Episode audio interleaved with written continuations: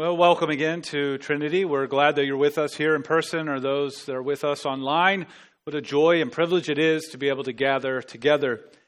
Uh, I just wanted to encourage you. We have our November Church Around the World um, uh, newsletter that uh, is out on the tables that you can grab on the way out. It's a perfect little thing to slip into your Bible. Uh, you can read a little snippet here and there and take a moment over the course of your week to maybe pray for our brothers and sisters in the faith in different parts of the world facing very unique and different challenges than the ones that we face here.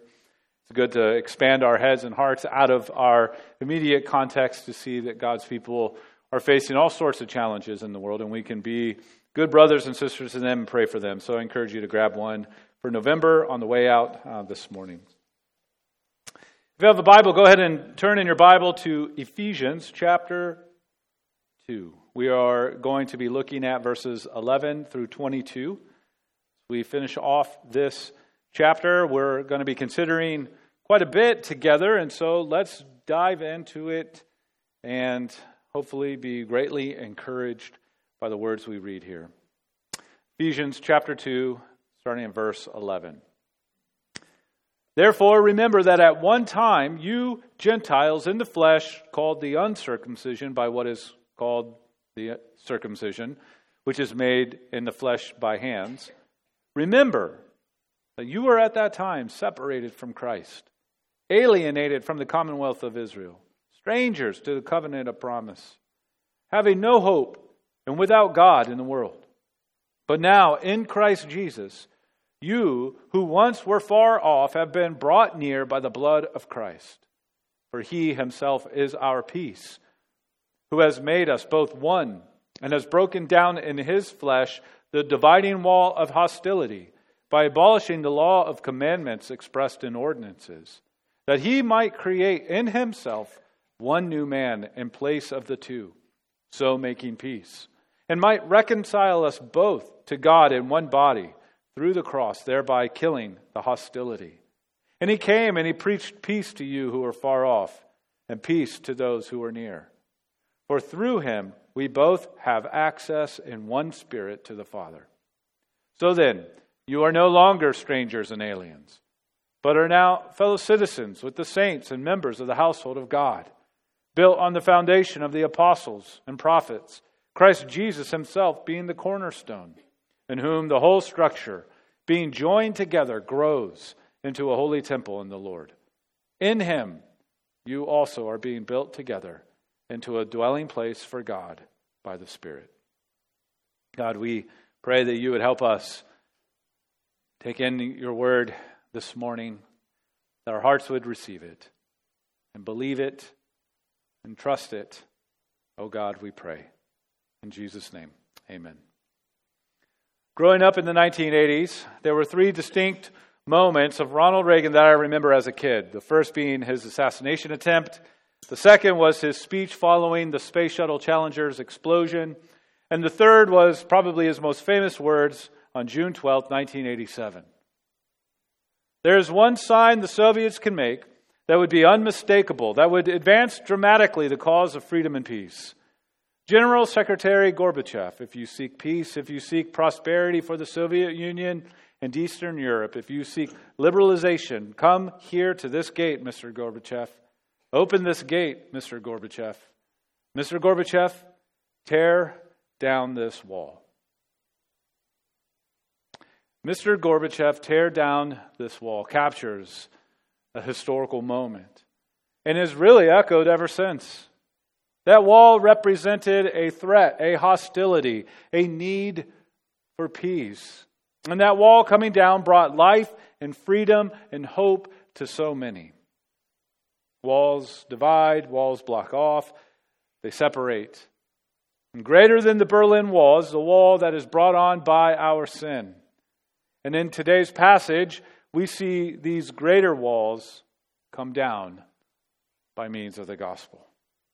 And this gospel brings about something new in its place, brings about a new community. And so our hope is to embrace this new gospel community that we see part of God's redemptive plan and that it would encourage our hearts. Specifically, I hope that we're encouraged to see, first of all, that we are brought near together that in this new gospel community we are brought near together. And then, secondly, that we see that the ongoing work is going to be one that builds us up together, that we are built up together. Let's consider that this morning. First, brought near together. We are brought near in Christ. That we are brought near in Christ. Look again at 11 through 13. Therefore, remember that at one time you, Gentiles in the flesh, called the uncircumcision by what is called the circumcision, which is made in the flesh by hands. Remember that you were at that time separated from Christ, alienated from the commonwealth of Israel, strangers to the covenant of promise, having no hope, without God in the world. But now, in Christ Jesus, you who once were far off have been brought near by the blood of Christ. We see two things here a far out, far out, a far off reality, and a brought near redemption. We need to understand and feel this far off reality. It's first of all said that we are separated from Christ. Specifically, Gentiles did not have any belief system that promised a Christ or Messiah. A Gentile was somebody who did not grow up with a Jewish heritage and tradition. So basically, anyone not Jewish. They didn't grow up with this promised Christ or Messiah. They weren't looking for someone to save them because they lived in a culture shaped by a please the many gods. So it was really on them to do enough to please the many gods. Well, certainly many of the specifics are different. Today's culture shares some similarities. Think about it. We live in a day and age where it is increasingly becoming more real that there have been plenty of people who have never set foot in a church building. Not for a wedding, not for a funeral. Those don't happen in churches anymore. Never sat a foot in a church building, let alone open a Bible. Or have a very distinct conversation about what the Bible says with a Christian. In our culture, that is happening with greater uh, numbers each year that passes. More and more people would say, I've never, ever once really had a conversation at all about anything that a Christian believes, just what they see on the news. So they are separated from Christ. Far off reality also means they're alienated from God's people. God's people represented the context where the promise of redemption was proclaimed. To be separated from God's people was to be outside this covenant of promise. God was unfolding his plan of redemption, and those who are outside of the place where you got to hear that plan unfold had no reason to thirdly have hope. They were without hope. A far off reality is separated from Christ, alienated from God's people, and to be without hope. A devastating reality of life outside of Christ is that it's a hopeless one. It is devoid or absent of hope, of ultimate hope. This means to be far off is to have no real, tangible way of making sense of life or death. Hopeless. Far off reality, separated from Christ, alienated from God's people without hope, and then lastly, most devastatingly, the reason why all of that is there is because they are without God. This separated from Christ, alienated from God's people, without hope, ultimately means living without God. No saving relationship with God. And to be without God means you are enslaved to something else. It means you are following after something else that is going to let you down, it could be pleasures, it could be possessions, it could be comfort, it could be power. Ultimately, they will let you down. This picture, this far off reality, is devastating. And yet, in the midst of this, Paul is writing and he gives them a command. In fact, it's the only command that you will find in chapters 1, 2, and 3. Chapters 1, 2, and 3 are talking about the gospel doctrine of the faith. But there is one command in the midst of those three chapters, and that is this remember. Something that we just we're able to do together at communion, to remember together.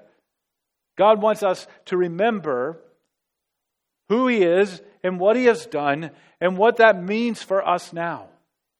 Remembering is an integral part of our faith because to lose sight of the reality that we were once far off but now have been brought near would be to, to really just to deaden our, our faith, to give our faith a lower ceiling, if you will.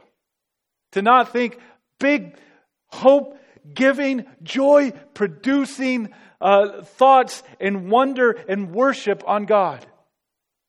That when we go about remembering, we're not just saying words in some sort of rote religious performance that we check off, but that we're remembering that we were without hope and without God, but God in His grace and mercy brought us to Him, made us alive together in Him with Christ Jesus, has now placed us once far off, now seated us in the heavenlies with Christ.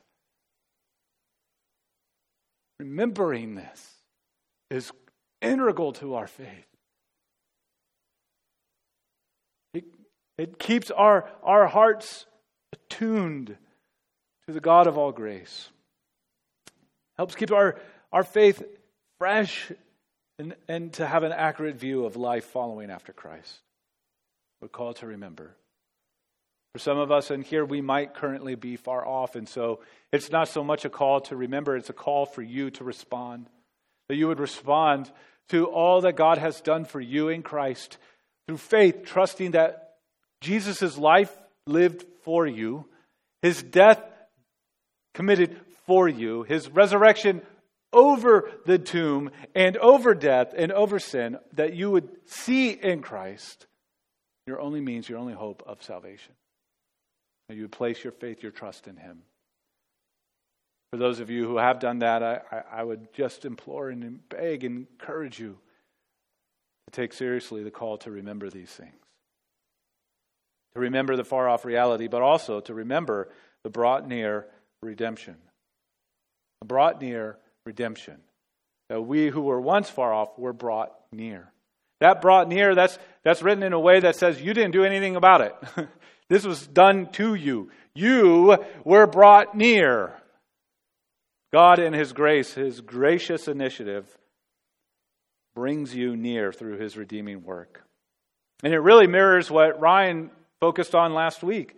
The but now in Christ mirrors the but God of verse 4 earlier in this chapter. The dramatic change of being far off, now brought near, is holy, is only and wholly a work of a gracious God, revealing to us the tremendous nature of God's character. As we think and as we remember together, it's not only that we're remembering what we've been rescued from, but we're remembering the one who did all of the rescuing. And how did he do that? By means of Christ's blood. By means of Christ's blood. Blood pays the cost to bring those of us who are far off near. Doesn't matter if you were a Jew or a Gentile, it required this blood to bring you near. Blood makes you right with God. In Hebrews chapter 9, verse 22, we see this. Hebrews is a letter written to those who grew up with the Jewish tradition and faith. And it was a, it's a letter written to say, don't go back to that. All that it was pointing to is now here and in Christ, and He's sufficient. You don't have to go back. And so Hebrews 9:22 says, "Indeed, under the law almost everything is purified with blood, and without the shedding of blood there is no forgiveness of sins." The blood pays the cost to bring us near. To bring us near. Not your blood, but the blood of the second person of the Trinity who took on our humanity and lived a life that we could not live and died a death that we deserve. That blood brings you, who were once far off, near. It is an incredible reversal of fortune, a remarkable reversal of fortunes. To be far off and without anything, without any hope, without God, nothing, to have no basis, to have any sort of hope in life, that anything substantial would come after life. What a tremendous reversal. The encouragement that I want to, all of us to wrestle with is this There is no far off that is too far off. There is no far off. No matter what you think or evaluate your far off, there's no far off that's too far off. Sin will drift you off to deserted islands of spiritual death. You will be off the radar, laid waste in your blindness and hopelessness. But God, and only God, can find you out, can find you out in the middle of an ocean of your spiritual death and rescue you. No far off is too far off. Let that encouragement speak to you this day as you feel your own far offness, or you know how far off you once were. And those lingering, lurking issues of doubt that sort of wrap around your head or your heart, take seriously then the, joy and privilege to remember. To remember you who were once far off were brought near by the gracious initiative of God by means of the blood of the Son. Remember.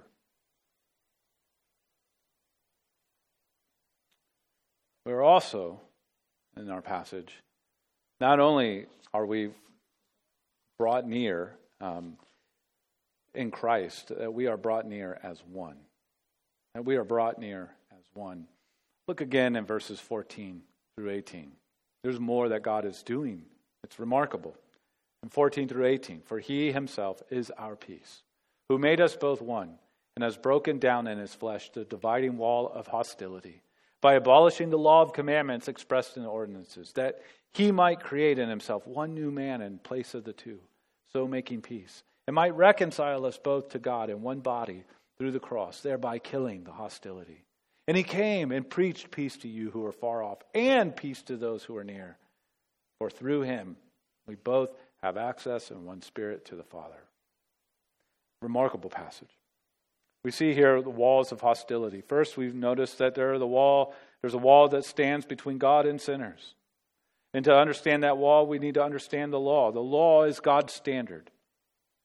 No one can scale the wall of God's law and enjoy the land of freedom on the other side. No one can do it. No one is skilled enough to scale the wall to get to the freedom on the other side.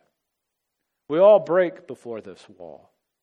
We're separated from God because we can't meet the standard by which we need to meet in order to be with God on our own. We can't do it. We cannot scale it. We do not have the ability to do it. This means whether we're near or far, everyone has a dividing wall between them and God. Secondly, we see that there's that there's a wall that stands between sinners themselves. And this is very important. When there is separation from God, ultimately there will be mistreatment of each other. When we are separated from God, we will go about mistreating each other. Specifically, we find in our passage that relationship between Jews and Gentiles. There was a sharp divide, a significant wall between the two. And when Paul was speaking to them in Ephesians 2, he had in mind the ceremonial law, that there was a law, this cleanliness, the purity function of the law, and that Jews were purity, were, were clean, and Gentiles were not. This was the aspect of the law that sharply divided the Jews and Gentiles. Jews, again, were ritualistically clean, Gentiles were inherently dirty. So just imagine, if you would, the socio relational separation that comes with I'm clean and you're filthy. Imagine what that would have done over generation after generation. How many generations would harbor bitterness and, and anger and resentment over such a separation? The wall between God and sinners and the wall between sinners themselves are far too significant for us to be able to overcome on our own. And so the walls of hostility need to be walls broken down. They need to be torn down. And in our passage, the Apostle Paul is strongly conveying to them the means by which they are broken down. First, they are broken down by the cross. Through the death of Christ came the death of our hostile walls. There are two key expressions here in the flesh and through the cross. In the flesh, meaning Jesus took on all what the law demanded and, uh, and all that the walls of hostility represented. Jesus took it all on upon himself. He shouldered it all, all of its weight, all of its burden, all of its consequences, all of it. And he went to the cross with it. And then through the cross, he fulfills all that was demanded. With all that is in his flesh, he dealt with it permanently, fully, and with eternal finality at the cross. He paid for it all in full. He left it there, the, nailed to the cross, paid in full. And in so doing, brought about peace. Brought about peace. Peace bringing the end of conflict and so think about our two walls the walls between God and sinners and the walls among sinners. First of all, he brings peace with God. It is through Christ and Christ alone that we have peace with God, that we have no more conflict with God.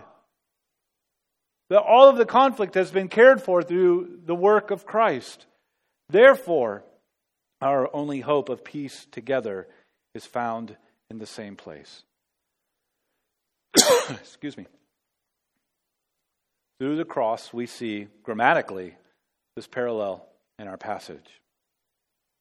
Through the cross, we see that we are made us both one in verse 14, and that through the cross, the work of the cross, that we are created one new man. Through the cross, have broken down the dividing wall of hostility. In verse 14. In verse 16, reconcile us both to God in one body. And at the cross, the law and its demands were abolished. And at the cross, the killing of the hostility is accomplished. Two broken groups are now made into one. And this one new group has peace with God and with each other. Staggering sufficiency of Jesus and his life, death, and resurrection brings about our only means, our only hope of peace with God and with each other. And as we see, we are brought near together. We are brought near together to God. We're brought near together with each other. And as we are brought near together, we then find uh, in our passage and through the work, this new gospel community experiences not only being brought near together, but also to be built up together.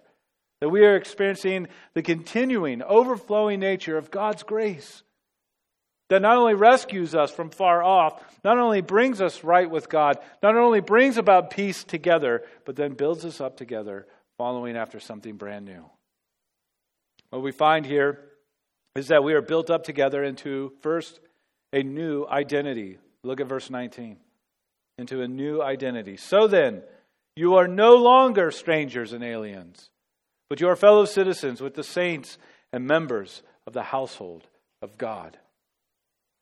So then, you are no longer, you are among the no longers. God has brought you into something new, something great, something glorious, something that will last forever. It is a permanent change in position. You are no longer far off. Or to even go earlier in our passage, you are no longer the walking dead. You have been made alive. You are no longer far off. You have been brought, no, brought near. You're no longer an orphan, alienated from God's people. You are now among God's very household. You are no longer. Once we were strangers, unknown, unaware to God and his promises of redemption, but now you are part of his family. You are no longer you are now fellow citizens with the saints. Citizens, that's an incredibly important word. It's incredibly personal. Citizenship set your identity and shaped your values. Citizenship also carried with it perks, especially in Paul's day. Think of Paul, who also had Roman citizenship. How many unfortunate situations, how many binds, how many beatings did he get out of because of his Roman citizenship? To most in this era, citizenship meant everything to their way of life. Now, for those who trust in Christ, our citizenship is no longer based in separation, but now is in a new identity. Paul famously says elsewhere in Philippians 3:20, But our citizenship is in heaven, and from it we await a Savior, the Lord Jesus Christ. We have new citizenship giving us new values that will mark our lives. We're no longer far off, but now citizens. No longer far off, but now also members of the household of God. Citizenship speaks of something that is official and political, if you will. Members of God's household is a picture of family. In Paul's day, belonging to a household provided a number of incredible things. Think of this in light of someone who is spiritually far off. In Paul's day, belonging to a household provided a refuge of perfect protection. Belonging to a household was a refuge of protection. It also provided a storehouse of provision. You were able to receive much from the household. And in Paul's day, belonging to a household provided a sense of belonging. A sense of belonging. Think of being spiritually adrift, tossed to and fro, chased after, battered by the many different options that would have existed in Paul's day or in our day. Think of the turmoil that it produces in us to chase after something only to abandon it, to chase after something else only to abandon it, to chase after something else. And yet, in the midst of all of that, we're longing for the very things that God has graciously provided in His household. We're longing for protection and provision and belonging. God brings it to us by the work of Christ. We are being built up together into a new identity. I love John 1:12. Says it to us straight. But to all who did receive him, who believed in his name, that is Jesus, he gave the right to become children of God. The right to protection, the right to provision, the right to belonging. The angst, the longings of our hearts are found, uh, can be filled, and, and, and we find that here in the redeeming work of Christ. In the context of God's people being built together into a new identity. Secondly, we see that we're built together into a new community. A new community. Look at verses 20 through 22. We were built on the foundation of the apostles and prophets, Christ Jesus being the cornerstone, in whom the whole structure, being joined together, grows into a holy temple in the Lord. In Him, you are being built together into a dwelling place for God by the Spirit. This new community is given a visual of a new building. We're being built up into a new building. And a building, it, it, a building sort of shows off the, the, the architecture and, and, the, and the, the firm that not only designed it but built it. And here, the building of the church, the new community of God's redeemed people, this new gospel community, are showing off the gracious design and power of God. We find a foundation. Makes sense, right? Build something. You want a solid foundation. The apostles and prophets refers to the formative days of the early church. These are the men specifically called and equipped to speak authoritatively, powerfully the gospel message to all people. But it also refers to the scriptures themselves, in which the purpose and plan of God unfolds, culminating in Jesus, when our foundation is set in the Word of God that culminates in the person and work of Christ. I love Acts 6 7 that says, summarizing what was happening in and through the church as it grew and expanded out. It says, And the word of God continued to increase, and the number of the disciples multiplied greatly in Jerusalem, and a great many of the priests became obedient to the faith. This foundation is living and active and going forward through the church. We are being built up together in this. And any good foundation would have in Paul's day, in Jesus' day, the day of the Bible, a cornerstone. A cornerstone. The cornerstone was the first thing set when laying the foundation of a building. It determined the line of the foundation. It, if the cornerstone was off, the foundation would be off and no building would be built. And here we find that Christ is the cornerstone. He sets the line. He is the centering stone. He is what we are being built upon and built up together in. Isaiah 28, verses 16 and 17 says that is, is, we find here that Christ is the ultimate fulfillment of. God speaking says, Behold, I am the one who has laid as a foundation in Zion a stone, a tested stone, a precious stone of a sure foundation. Whoever believes will not be in haste. And I will make justice the line and righteousness the plumb line. Christ is the fulfillment of this. Christ is the cornerstone on which this foundation is built. Not only is he the cornerstone, but he's also the builder the builder. So we have a foundation, we have a cornerstone, and in this passage, we have a builder. Christ, by the power of the Spirit, is the builder. It is in Christ that this is happening. This work is being done to us. We are recipients of the joining together and building up work of the builder. Being joined together means we are united to the cornerstone. We belong to his building. And we are being united to each other as bricks are united to the building as a whole. And we're being built up together. This building is still under construction. The community is being built up toward something greater Christ likeness, reflecting more and more of the cornerstone. And we're being built up into something in that there are more and more people coming to know this Savior. It's important to take all that in and to see that our being built up together means we play a vitally important role in each other's lives.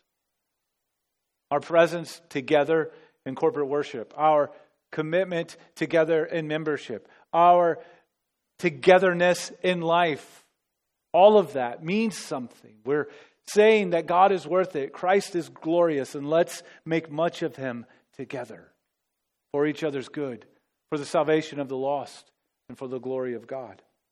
And as we do that, as we experience this, as we see the gracious work of God in this new gospel community take greater shape in our lives, more people will come to know just how incredibly gracious and good God is. And we will come to know in deepening measure how sufficient His grace is for our lives. This tremendous chapter of Ephesians takes us from the walking dead to the dwelling place of God. What a, what a chapter. What a Savior. What a gospel. To go from walking dead to the dwelling place of God. There could be no more radical, extreme, comparable transformation to go from spiritual dead, far off, wandering aliens, to citizens and members of God's household where God Himself dwells. And all of this is possible because of Jesus.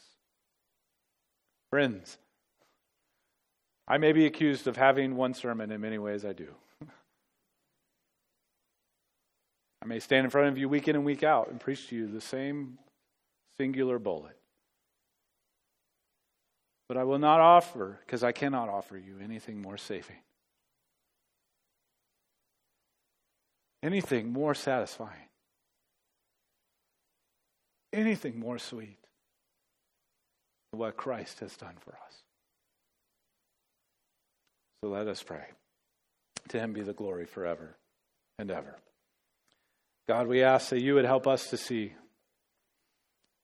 the grace and power on display here in your word, on display in the person and work of Christ, who gathers up us far off people, brings us together to you with one another and build us up to reflect your goodness and grace in this world.